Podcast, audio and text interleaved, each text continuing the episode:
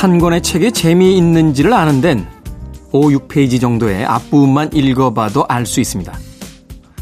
새로 생긴 음식점이 잘 될지를 아는데도요, 메뉴 한두 가지만 먹어보면 금방 짐작해 볼 수가 있죠.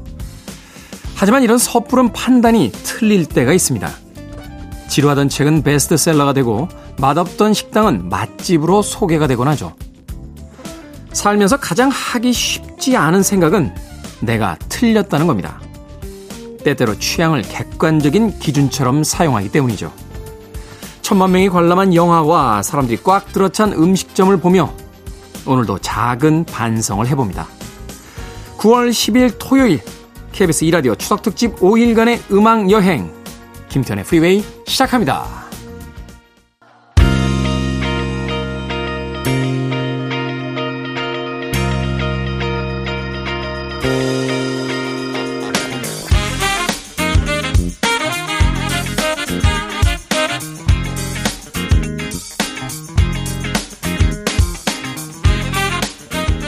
빌보드 kid의 아침 선택 KBS 2라디오 추석 특집 5일간의 음악 여행 김태훈의 Freeway 저는 클테짜 쓰는 DJ 김태훈입니다. 오늘 첫 곡은 Owl City 그리고 Carly Rae Jepsen이 함께한 Good Time 듣고 왔습니다. 자 9월 10일 토요일 추석입니다. 1부는 음악만 있는 토요일로 꾸며드립니다. 5일간의 음악 여행 Freeway에서는 선을 넘는 선곡 선을 넘은 선곡으로 보내드리고 있습니다.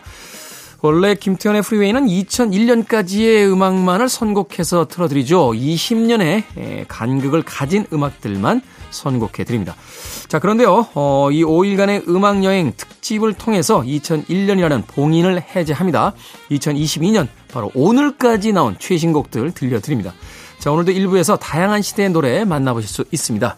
2001년 이전의 음악 50%, 그리고 2001년 이후에 나온 음악 50%, 50-50로 꾸며드립니다. 일부에 과연 어떤 최신 음악들이 선곡이 됐을지 기대하고 즐겨주시길 바랍니다. 그리고 2부는요, 북구북구로 꾸며드립니다. 북칼럼니스트 박사씨, 북튜버 이시안씨와 함께 책 한 권을 읽어보는 시간, 잠시 후 2부에서 만나봅니다. 자, 청취자분들의 참여 기다립니다. 문자번호 샵1061, 짧은 문자 50원, 긴 문자 100원, 콩으로는 무료입니다. 여러분 지금 KBS 2라디오 추석특집 5일간의 음악여행, 김태훈의 Freeway 함께하고 계십니다. 이 프로그램은 안전한 서민금융 상담은 국번 없이 1397 서민금융진흥원과 함께합니다.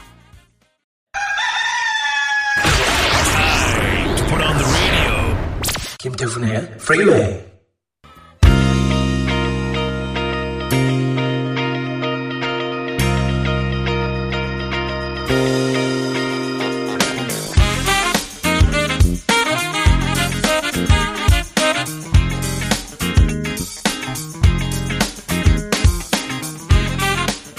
음악만 있는 토요일 세 곡의 노래 이어서 듣고 왔습니다. 코모도스의 Easy 첫 번째 곡으로 들으셨죠. Easy Like Sunday Morning이라고 노래했습니다만 오늘은 토요일 추석입니다.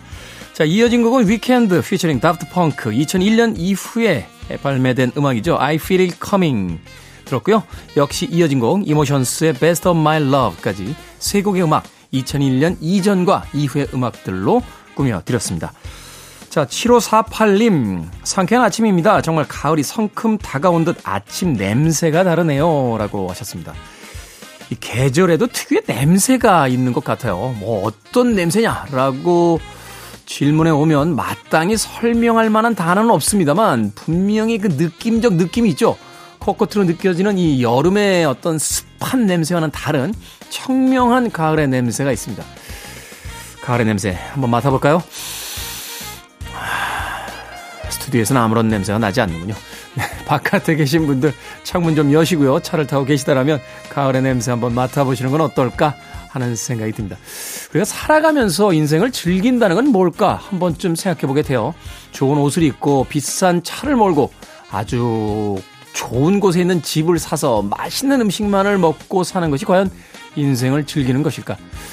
뭐 그렇지는 않은 것 같다는 생각을 점점 나이 들어가면서 하게 됩니다. 날씨가 아주 좋을 때 하늘을 오래, 꽤 오래 쳐다보는 거, 그리고 계절이 바뀔 때 이 계절의 냄새를 또 맡아보는 거, 어떤 아름다운 풍경이 있을 때 그 시간에 잠깐 머물러 보는 거, 좋은 음악이 나올 때 모든 것들을 내려놓은 채 그 음악에 온전히 3분 동안 빠져보는 거, 그런 것들이 다 인생을 즐기는 것이 아닐까 하는 생각을 해보게 돼요.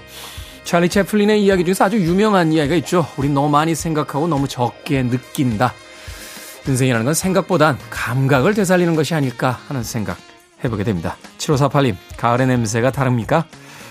방송 그 다음에 저도 나가서 다시 한번 이 가을의 냄새 맡아봐야겠네요. 자, 0806님, 팝 음악은 잘 모르지만 제 감성에 맞는 익숙한 음악들과 부드럽고 위트 있는 진행이 마음에 들어 애청자가 됐습니다. voice가 좋아 진행자가 너무너무 궁금했는데 프로그램 검색을 해보니 아, 이 사람 얼굴과 목소리를 알고 들으니 더 반갑고 좋습니다. 피곤하고 다운된 아침 기분 좋은 음악으로 열어주셔서 감사합니다. 하셨습니다. 자, 익숙한 목소리다, 부드럽고 위트 있는 진행이다 라고 해서 애청자가 되신 분들 인터넷을 통해서 꼭 얼굴 확인해 보십시오. 완전한 광팬이 됩니다. 정말 끝내주죠. 0806님. 자, 3429님, 테디, 바둑 당구 친구는 남편 때문에 제가 제일 싫어하는 것들이에요. 뭐든 한번 꽃피면 집을 다 잊고 저것들과 함께하니 정말 힘듭니다. 잠깐 기운 빠져 쉬러 가면 왜 당구장 사장님과 친구들은 전화를 하는지요? 왜냐면요, 당구는 혼자 칠 수 없기 때문입니다. 혼자 칠 수 없는 고독한 게임이기 때문에 친구들이 항상 필요하죠. 당구장 사장님이 전화하시는 건 당구장에 오셔서 돈 좀 써주세요. 라고 하는 이야기고요.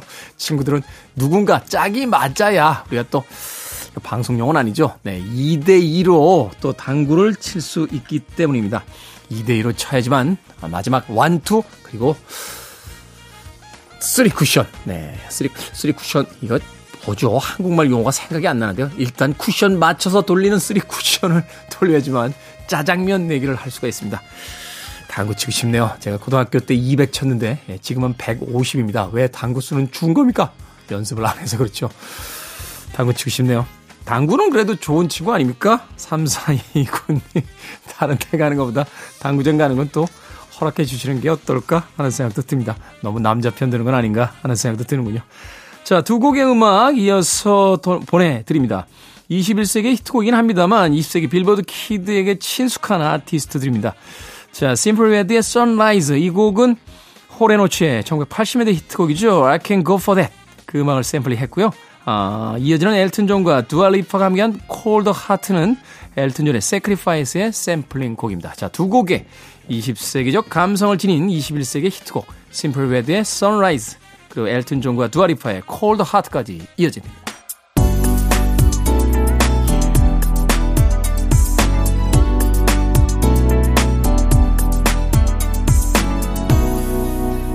김태훈의 Freeway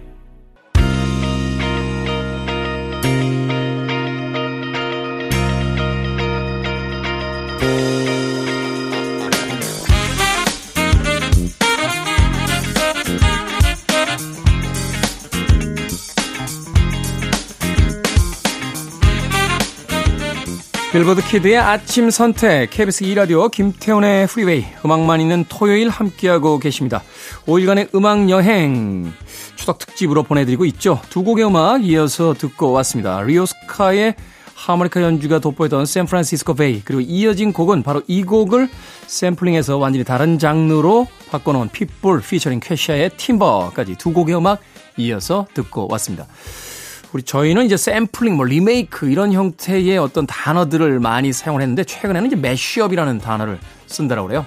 새로운 세대가 등장했으니까 또 새로운 단어가 필요한 게 아닌가 하는 생각이 듭니다. 매쉬업은 사실은 요리 용어죠. 이게 감자를 으깨다 뭐 이런 뜻을 가지고 있다라고 하는데 이종 장르의 음악들을 서로 뒤섞어서 새로운 음악들을 만들어낼 때 최근에 이제 매쉬업이라는 단어를 주로 사용한다고 하는군요. 이런 용어를 또 적절히 써줘야 예, 세련된 사람으로 보입니다. 아, 계속 리메이크, 샘플링 이런 단어들만 써왔는데 또 유행이라면 한유행하는 우리 미니롱 PD가 최근에는 매시업이라고 해 라고 하면서 아마도 우리 미니롱 PD는 저 노래방 가면은 최신곡 부를 것 같아요. BTS 이런 거. 네, 저는 여전히 서른도 씨나 예, 남진 씨의 음악을 부르고 있습니다. 음악적인 취향이니까요. 뭐 거기까지 뭐 관여하지 않겠죠. 자, 두 곡의 음악 이어서 듣고 왔습니다. 아, 추석 연휴 신구 세대가 모처럼 한 공간에 모였을 때 글쎄요, 이 음악처럼 이렇게 잘 어울릴 수 있다면 얼마나 좋을까 하는 생각이 듭니다. 최근에 정치권에서 서로 싸, 최근도 아니죠. 지난 수십 년간 싸워라, 싸워라, 싸워라 하고 자꾸 싸움을 부추기고 있는 그런 문화들에 익숙해져 있는데요. 이번 추석만큼은 모두 다 사이좋게 잘 지냈으면 좋겠습니다. 자, 박경숙님, 남편이 자꾸 저보고 아줌마라고 합니다. 그래서 저도 아저씨라고 하는데, 아이들 앞이라 이건 안 되겠다고 생각돼서 그렇게 안 부르기로 했어요. 남편분이 이상하시네. 네. 아줌마는 원래 남편이 아는, 아닌 사람이, 아, 그것도 기분 나쁜가요? 아니, 기분 나쁜데 왜 자꾸 그렇게 부릅니까? 네? 그 사람이 누군가를 불러줄 때, 가능하면 그 사람이 기분 좋게 해주면 좋잖아요. 그렇지 않습니까? 음식점에 가서 그래도 좀 기분 좋게 불러주면 서비스라도 하나 더 주실 거고요. 그죠? 네, 가게에서 물건을 살 때도 담은 10원이라도 깎아주지 않겠어요? 네, 거기 가서 왜 아저씨, 아줌마, 뭐 이렇게. 네. 저는 잘 이해가 안 되는 게 이모라고 부르는 거예요, 이모. 네. 도대체 이런 호칭의 문화는 어디서 왔을까요? 왜 생판 남인데 갑자기 이모라고 부르는 이 문화를. 근데 마땅하게 뭐 다른 호칭으로 불러라 라고 하는 그것도 마땅치가 않고 아무튼 이 호칭의 문제는 결코 쉽지 않은 것 같습니다. 어찌됐건 남편이 아내 보고 아줌마라고 부르는 건 아닌 것 같아요. 박경수님의 남편분 방송 듣고 계시다면 그렇게 부르지 마세요. 사랑은 아내잖아요. 두 곡의 음악 이어집니다. 자, 2001년 이후에 나온 The Chainsmokers with Coldplay, Something Just Like This 그리고 2001년 이전에 나왔던 히트곡이죠. 휴먼 리그, Don't You Want Me까지 두 곡의 음악 이어서 들려드립니다. You're listening to one of the best radio stations around. You're listening to 김태훈의 Freeway.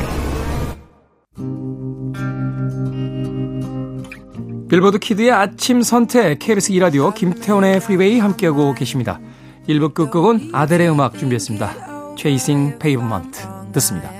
잠시 후 2부에서 뵙겠습니다.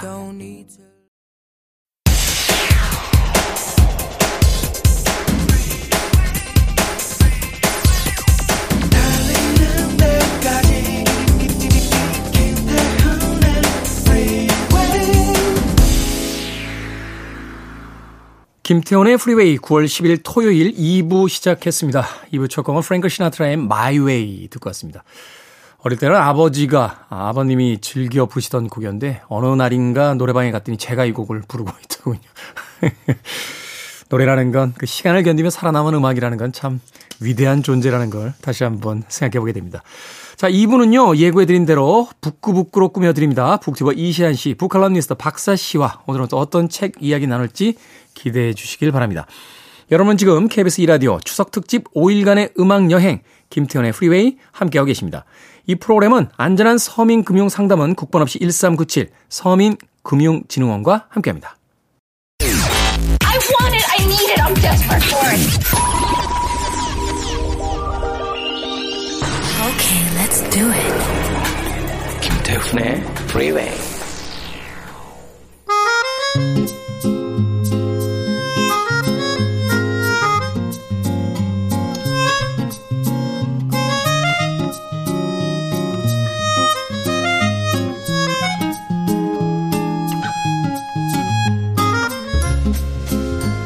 GH 콩님께서요, 북구북구 덕에 많은 책과 만납니다. 라고 하셨습니다.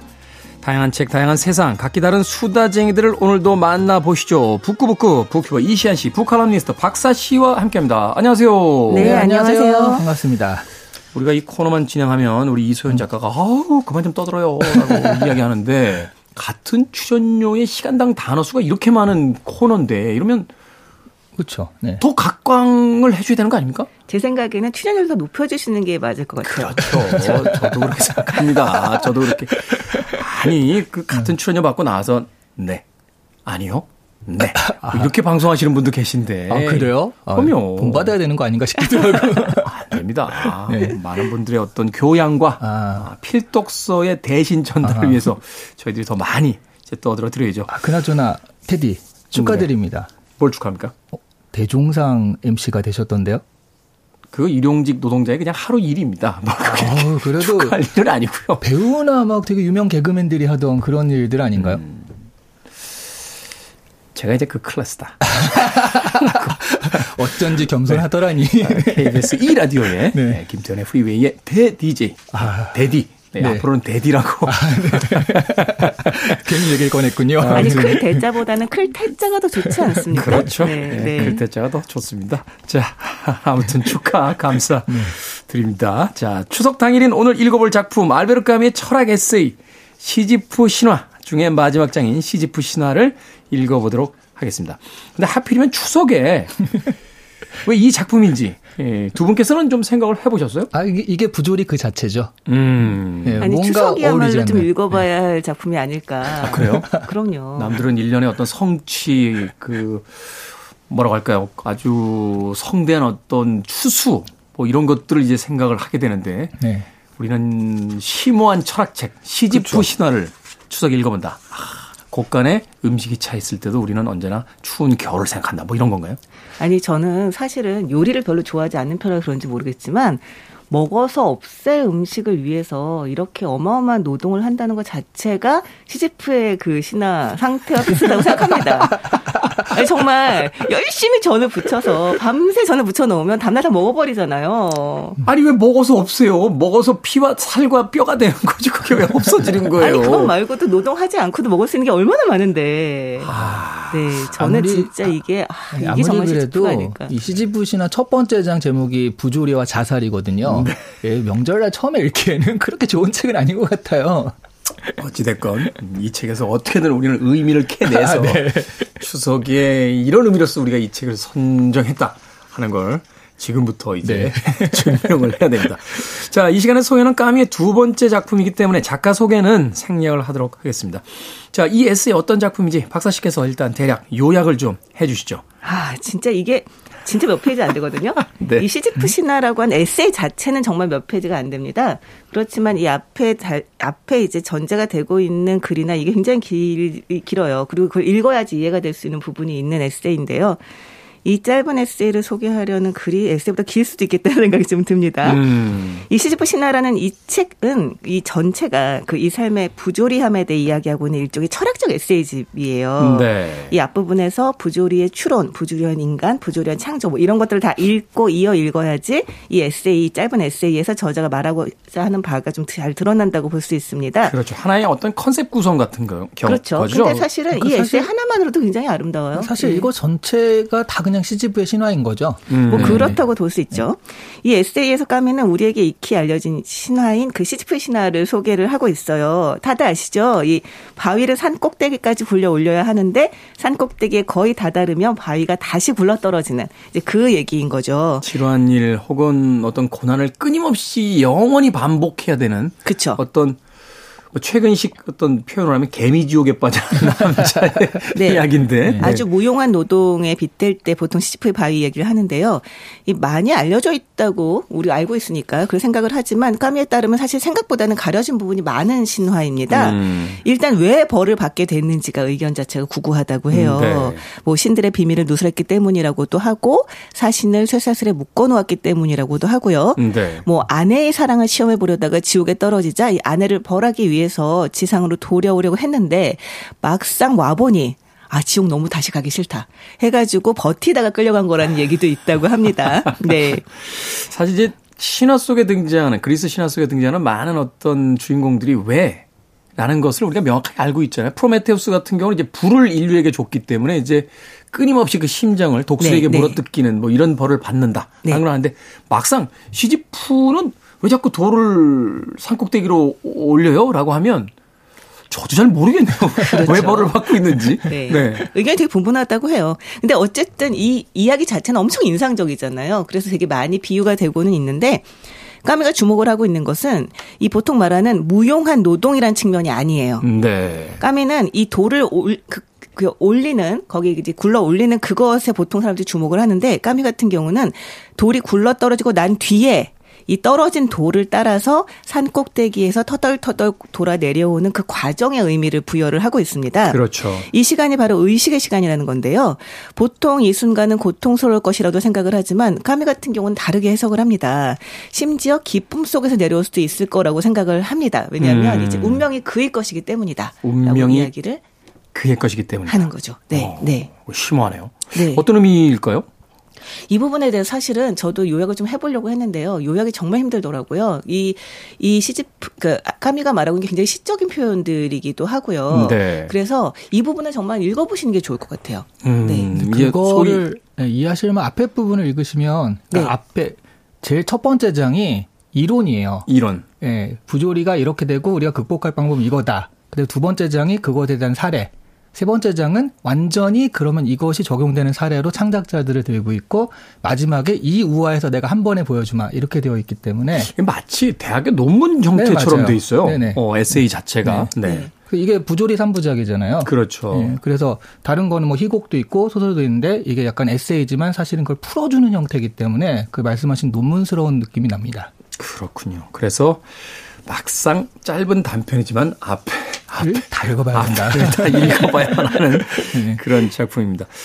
뭐 부조리라는 것에 대해서 뭐 깊은 설명은 필요하지 않을 것 같아요. 이것을 어떤 이론적 설명으로 한다기보다는 우리의 네. 삶에 그 하고 싶지 않은 어떤 그 시간들 속에서 무한히 계속해서 반복되는 듯한 어떤 일상과 인생, 뭐 그것을 그냥 부조리라고 이렇게 빗대어서 이야기할 수 있을 것 같은데. 네.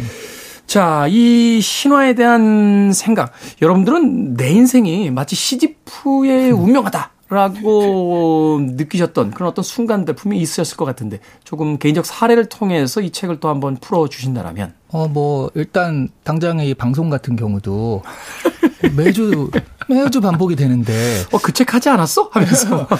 어느 순간, 어, 음. 내가 뭐 하고 있지?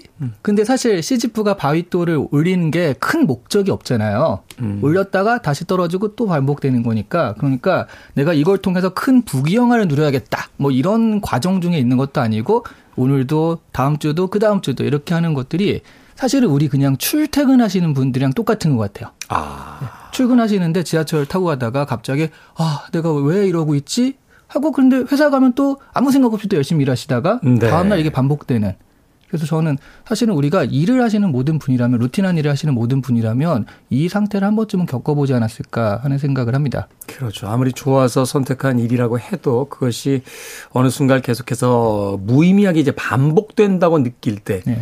사실은 인간은 어떤 창의성을 이제 발휘할 때 가장 큰 쾌감 같은 걸 느끼잖아요. 그런데 현대인들이 가장 큰 불행을 경험하게 되는 건 스스로 무엇인가를 만들지 못하는 그냥 톱니바퀴 속에 들어가 있는 하나의 부품처럼 이제 느껴지기 때문이다. 라는 이야기를 하더라고요.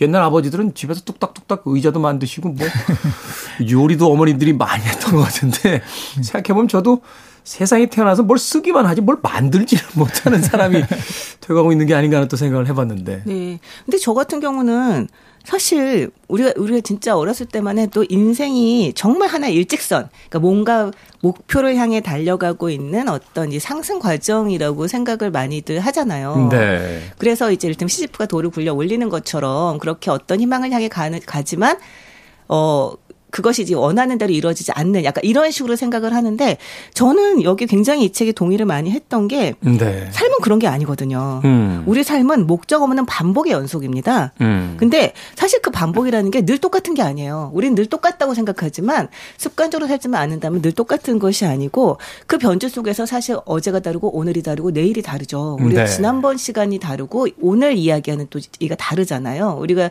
반복하는 것처럼 보인다고 하더라도 근데 이 것만으로도 저는 정말 충분히 의미가 있고 그리고 이 주- 충분히 이 삶이 일테면 충만하고 아름다울 수 있다고 생각을 하거든요. 특히 네. 목적을 향해 달려가지 않는다고 하더라도. 네. 그런 면에서 시지프의 그 어떤 시- 이 행동 자체가 고통이기만 한 것은 아니다라고 하는 까미의 의견은 저는 되게 많이 동의가 되더라고요. 말하자면 우리가 시지프를 이제 신화 속에서의 형벌을 당하고 있는 어떤 인간의 예, 상징으로서 읽어냈다라면 까미는 그렇지 않다. 아, 우리들의 매일이 반복되는 것 같지만 시지프도 마찬가지다. 이번에 올릴 때는 오른손으로 먼저 밀고 올리고 다음번에는 왼손으로 먼저 밀어 올리고 그다음에는 머리로 밀어서 올리고 각기 다양한 변주들이 있지 않느냐. 반복되는 이 일상 속에서 날씨가 다르고 그 사람과 만났을 때의 이야기가 달라지고 또 마시게 되는 커피의 맛이 그날따라 다르게 느껴지듯이 사실은 고통스러운 반복이라는 그 반복 속의 작은 디테일들에 우리의 삶의 어떤 특별한 의미들이 담겨져 있다. 그렇죠. 그게 정수죠, 사실은 삶에. 음. 다 읽은 것 같은데요. 아닙니다. 음악만 듣고 마무리하면 되지 않을까요?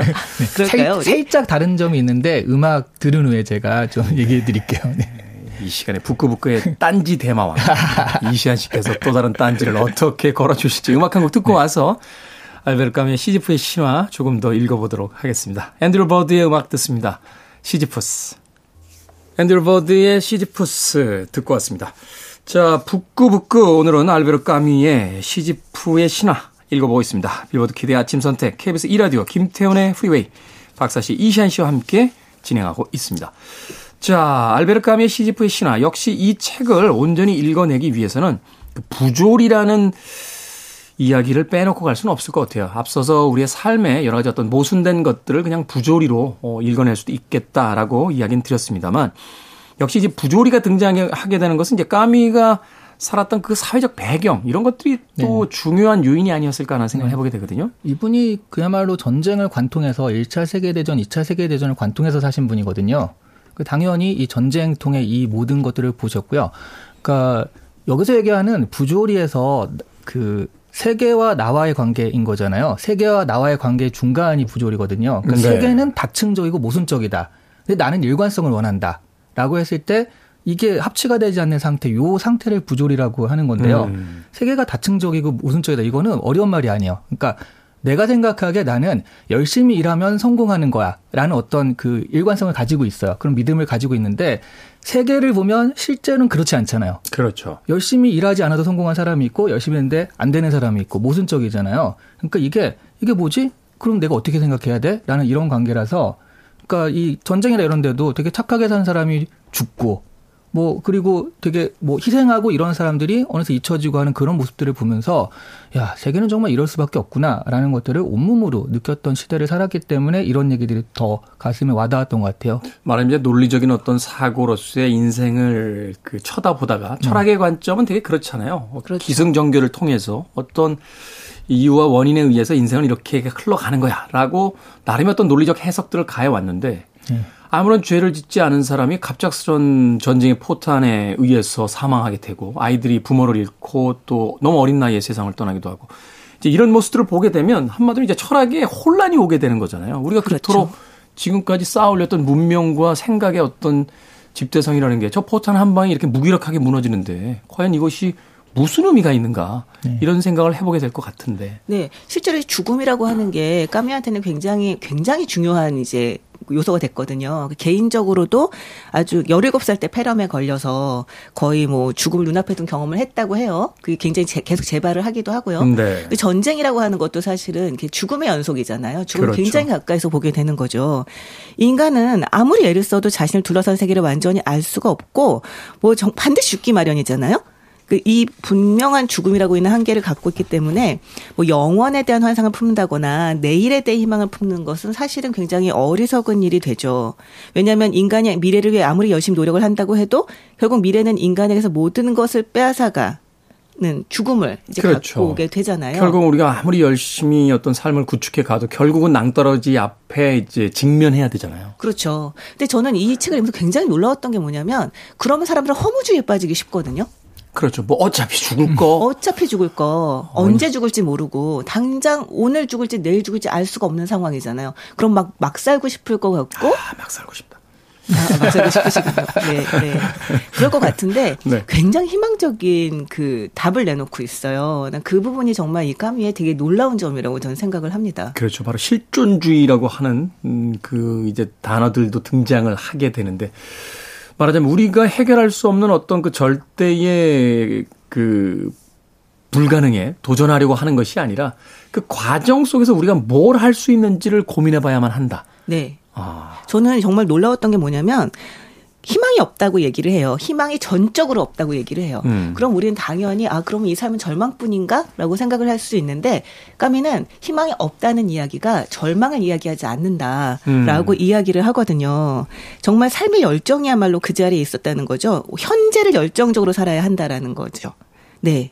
그래서 그런 면에서 본다면 시지프가 정말로 CF야말로 정말로 삶을 열정적으로 산 사람이다라고 이제 까미는 판단을 하고 이 신화를 가지고 와서 이야기를 하고 있습니다. 본인도 알 거 아니에요. 본인이 벌을 받고 있다는 거. 그리고 결국 이 돌을 저 꼭대기까지 올리지 못할 거라는 걸 알고 있음에도 네. 그 돌을 계속해서 밀어 올리죠.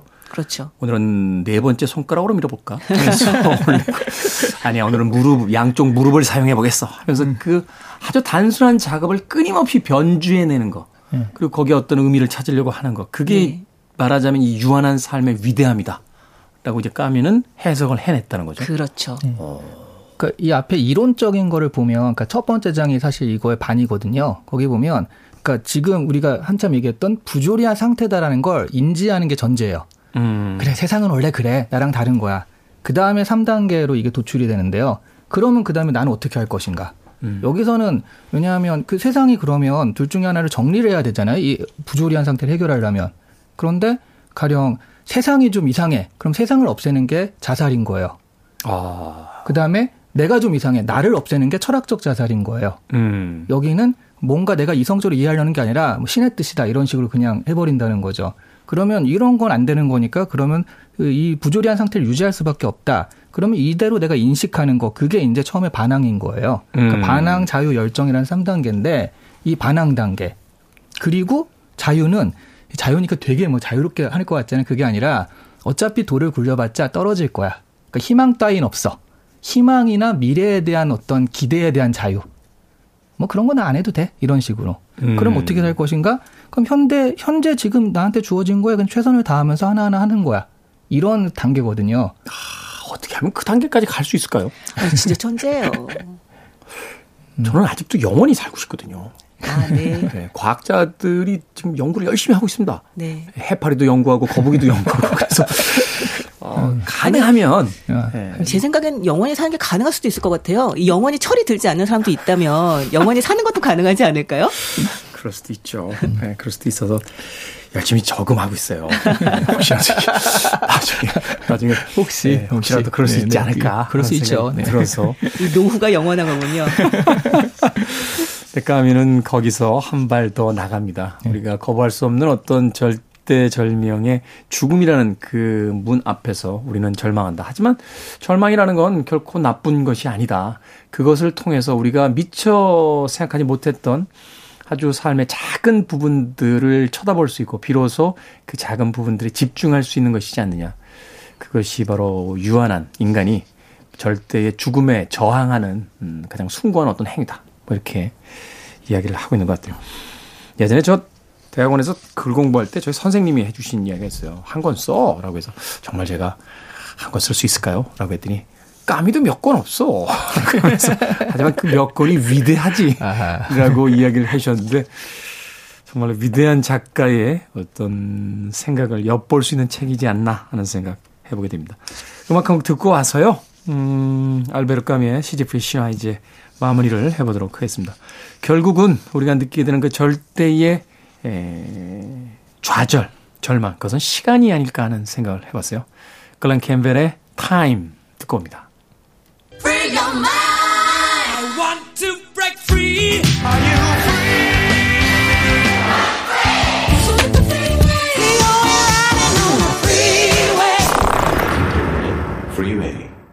빌보드 키드의 아침 선택, 김태훈의 프리웨이, 북칼럼니스트 박사 씨의 북튜버 이시안 씨와 함께 북고북고 오늘 알베르 까뮈의 시지프 신화를 읽어보고 있습니다. 앞서 들으신 곡은 글렌 캠벨의 Time이었습니다.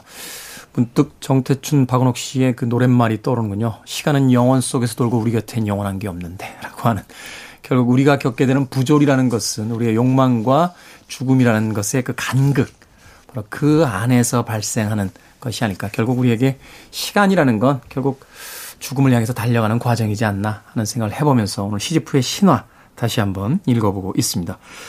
자, 아, 네 개의 장으로 완성되는 철학 에세이 중에서 그 마지막 장을 이제 읽어보고 있는데 이 세계는 기본적으로 부조리하다라고 정의 내리고 있습니다. 이것이 이제 전쟁이라는 상황을 겪게 되면서 소위 이제 유럽의 어떤 철학의 어떤 하나의 커다란 흐름이었고 변화였다라는 생각도 하게 되고요. 그렇다면 이 어, 특수한 시기에 만들어졌던 부조리에 대한 어떤 실존주의 철학에 대한 이야기들. 이것이 21세기인 지금 우리에게 계속 유효한 이유는 무엇 때문일까요?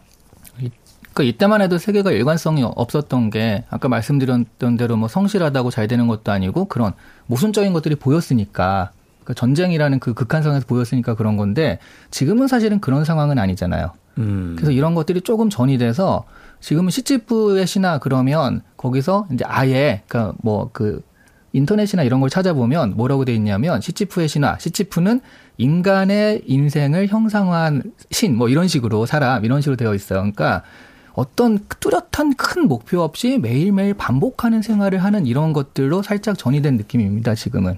그래서 대표적으로 노인과 바다. 로일과 바다. 에서 노인이 84일째 고기가 안 잡히는데도 그 사람들이 아니 그렇게 안 잡히면 좀 쉬시죠 왜 가요? 그러니까 그냥 바다가 있으니까 난 어부니까 음. 그냥 말하자면 그냥이거든요. 그냥 그게 말하자면 나의 인생이고 그게 나의 일이고. 네, 그냥 매일매일 루틴적으로 하는 일이니까. 근데 그거를 지금 지하철 출근길에 계시는 분을 붙잡고 아니 회사를 오늘 왜 가세요? 그러면 뭐 되게 인생의 큰 목표를 성취해서 그런 게 아니라 그냥 그냥. 버릇이니까 늘 하던 거니까. 예전에요. 8,000m 14개 제일 처음 올라가신 분 계세요. 이태리의 산악인 라이놀트 메스너. 네. 기자가 질문합니다. 네. 그 춥고 혹독한 산에 가면 인생에 대한 수수께끼가 풀립니까? 네. 라고 했더니 라이놀트 메스너가 그냥 추워. 근데, 근데 왜 올라가십니까? 네. 그냥 내가 선택한 거니까. 그냥. 이라고 하는 그렇죠. 아니 우리 시대의 현자인 김연아 선수가 김연아 선수. 왜, 왜 연습해서 무슨 생각하세요? 그랬더니 그냥 하는 거지? 라고 음. 이야기를 하지 않습니까? 그러니까 이 어느 정도의 경제에 오른 사람이라면 사실 이 그냥 한다고 하는 것이 우리는, 우리는 사실 지금 뭘 그냥 해. 뭔가 되게 의미를 찾고 뭔가 이걸 통해서 뭘 할 수 있다라고 한 희망을 갖고 막 꿈은 이루어진다. 이런 자세를 해야지. 라고 생각을 하지만 사실 정말 경제라는 사람들은 그냥 한다는 게 그게 되게 중요한 것 같아요. 음, 네. 그게 하나의 경제라는 생각이 좀 들어요. 근데 그 사람들이 이야기하는 그냥은 우리의 그냥과는 뭔가 좀 맞습니다. 뭔가 좀 층위가 다른 그냥 아닙니까? 그죠? 그렇죠. 네, 네. 그 그분들은 이제 무아지경의 경지, 음. 네, 뭔가 이렇게 자기가 이 혼연일체, 무라일체가 된 그런 경지에서 뭔가를 하는 거고, 아, 모라일치 나 네. 또, 또 성대모사 한번 해드려야죠. 어, 어떤 거? 그냥이 곧 나고 내가 곧 그냥이 그 모라일치의 경지. 예, 모르세요? 아, 뭐. 일단 박수로 일단 박수로 그냥, 누군지 네네. 모르겠는데?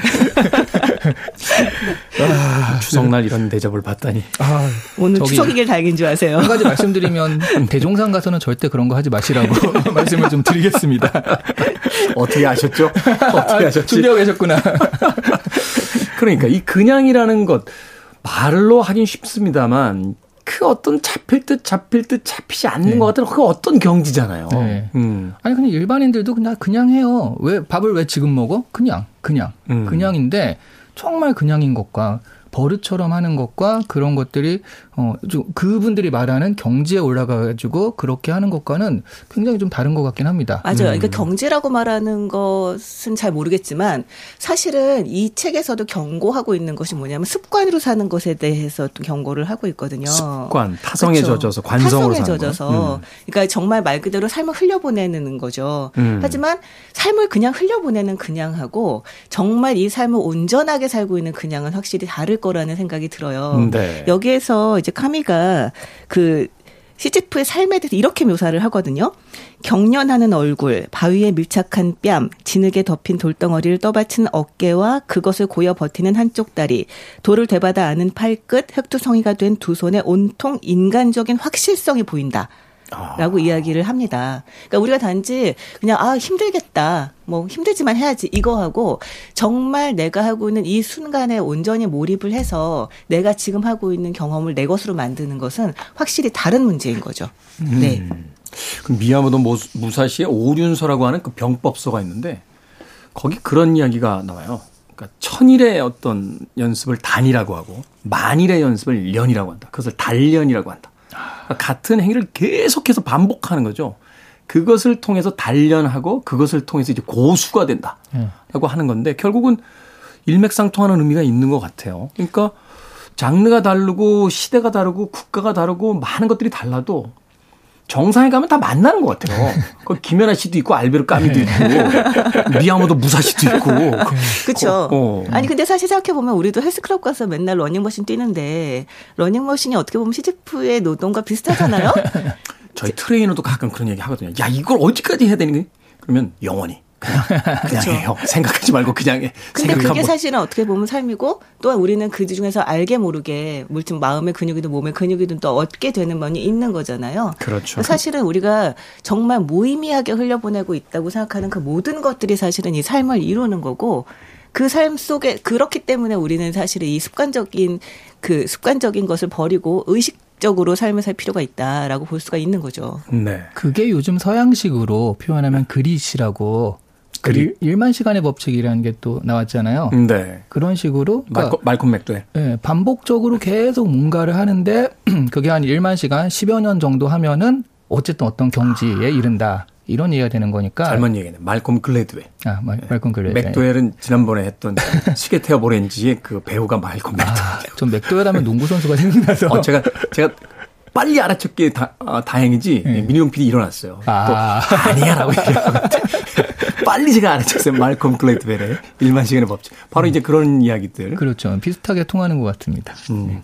저는 이 책 읽으면서 문득 음악적으로 표현한다면 재즈가 이 시프의 신화와 어울리는 음악이다라는 생각을 했어요. 맞아요. 이 재즈 음악의 어떤 구성을 보면 처음에 이제 멜로디 중심 멜로디를 연주를 한 뒤에 그 중심 멜로디를 뒤에 가면 이제 각 기 다른 악기의 파트들이 다 변주해서 똑같이 불러요. 네. 말하자면 바바바바밤 가면은 그걸 색스폰으로도 불고 피아노로도 연주하고 드럼으로도 연주하고 베이스로도 연주하면서 그 주제 행이라고 하는 것을 각각의 파트가 이제 변주해서 연주하거든요.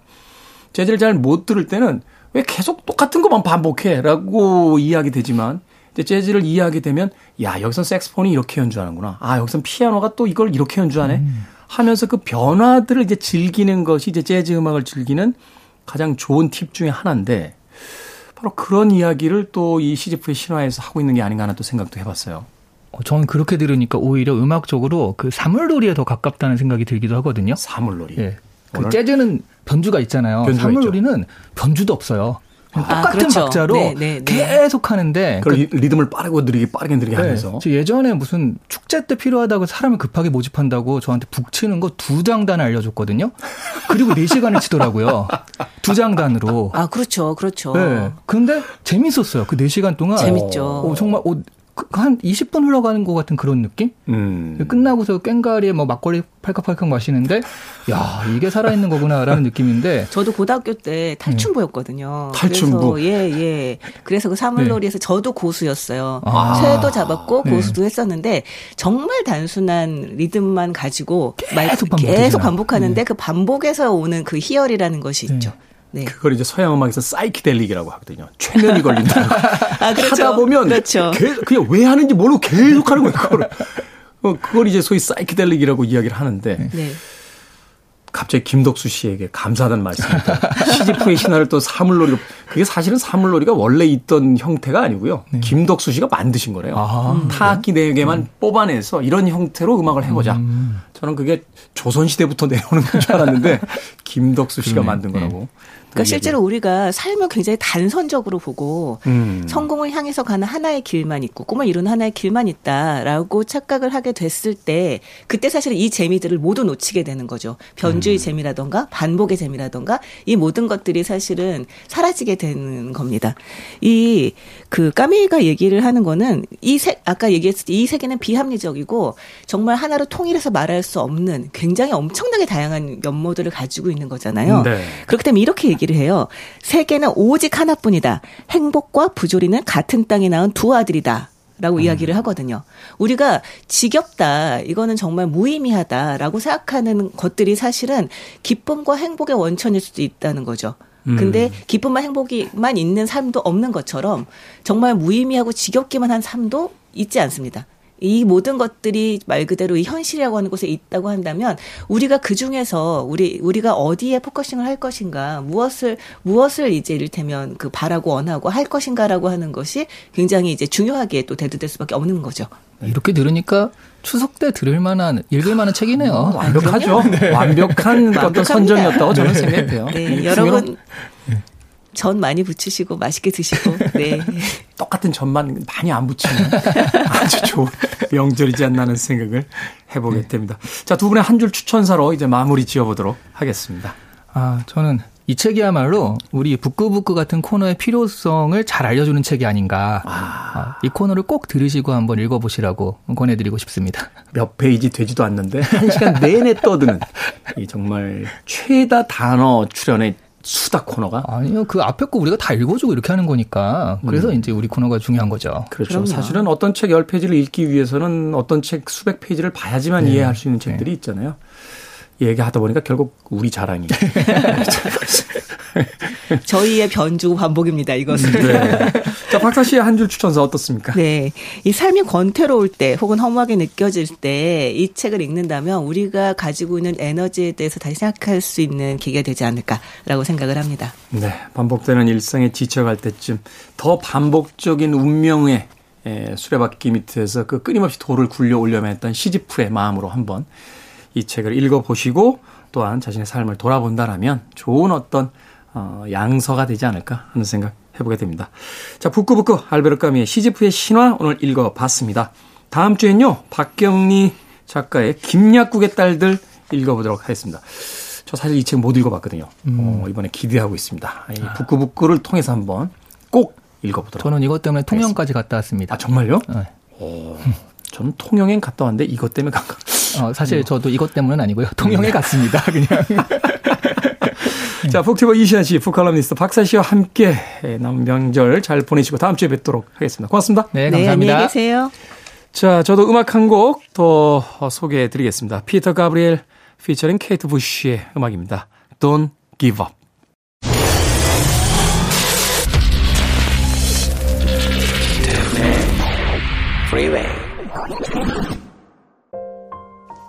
KBS 2라디오 김태훈의 프리웨이 오늘 방송 여기까지입니다. 오늘 끝곡은 위즈 칼리파 피처링 찰리 푸스의 See You Again 듣겠습니다. 편안한 하루 보내십시오. 전 내일 아침 7시에 돌아옵니다. 고맙습니다.